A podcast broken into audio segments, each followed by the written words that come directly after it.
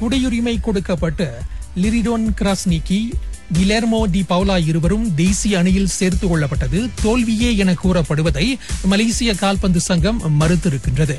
உண்மையில் ஹரிமாவ் மலாயா அணியில் குறுகிய காலமே பயிற்சியை மேற்கொள்ள அவர்களுக்கு வாய்ப்பு இருந்தது. அதனால்தான் உலக கிண்ண தகுதி சுற்றில் அவர்களால் சிறப்பாக விளையாட முடியவில்லை என எஃப்ஏஎம் கூறிக்கொண்டது. யுஏஇயிடம் சுழியத்துக்கு நான்கு என ஹரிமாவ் மலாயா தோல்வி கண்ட அவ்வாட்டத்திற்கு பிறகு தேசிய அணியை குறிப்பாக குடியுரிமை பெற்ற ஆட்டக்காரர்களை உள்ளூர் கால்பந்து ரசிகர்கள் சமூக வலைதளங்களில் தொடர்ந்து சாடி வருகின்றனர்.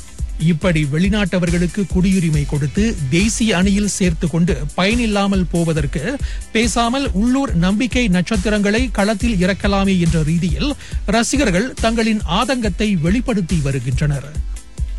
இவ்வேளையில் அவ்வாட்டத்தில் கிலெர்மோ டி பவுலாவை தொன்னூறு நிமிடங்களுக்கும் விளையாட விட்டதற்கான காரணத்தை ஹரிமவமலாயா பயிற்றுநர் பயிற்றுனர் தான்செங்கோ விளக்கியுள்ளார்.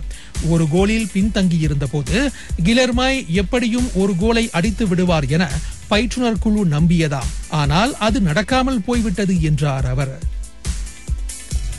அந்தோனியோ கொந்தேவை நிர்வாகியாக கொண்டு வரும் முயற்சியில் இருந்து டோட்டன்ஹம் பின்வாங்கியிருக்கின்றது.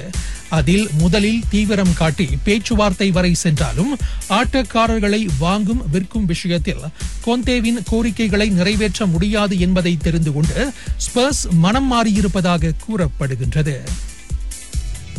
இருபது முப்பது உலக கிண்ண கால்பந்து இறுதிச் சுற்றை இணைந்து ஏற்று நடத்த ஸ்பெயினும் போர்ச்சுகலும் விண்ணப்பிக்கவிருக்கின்றன.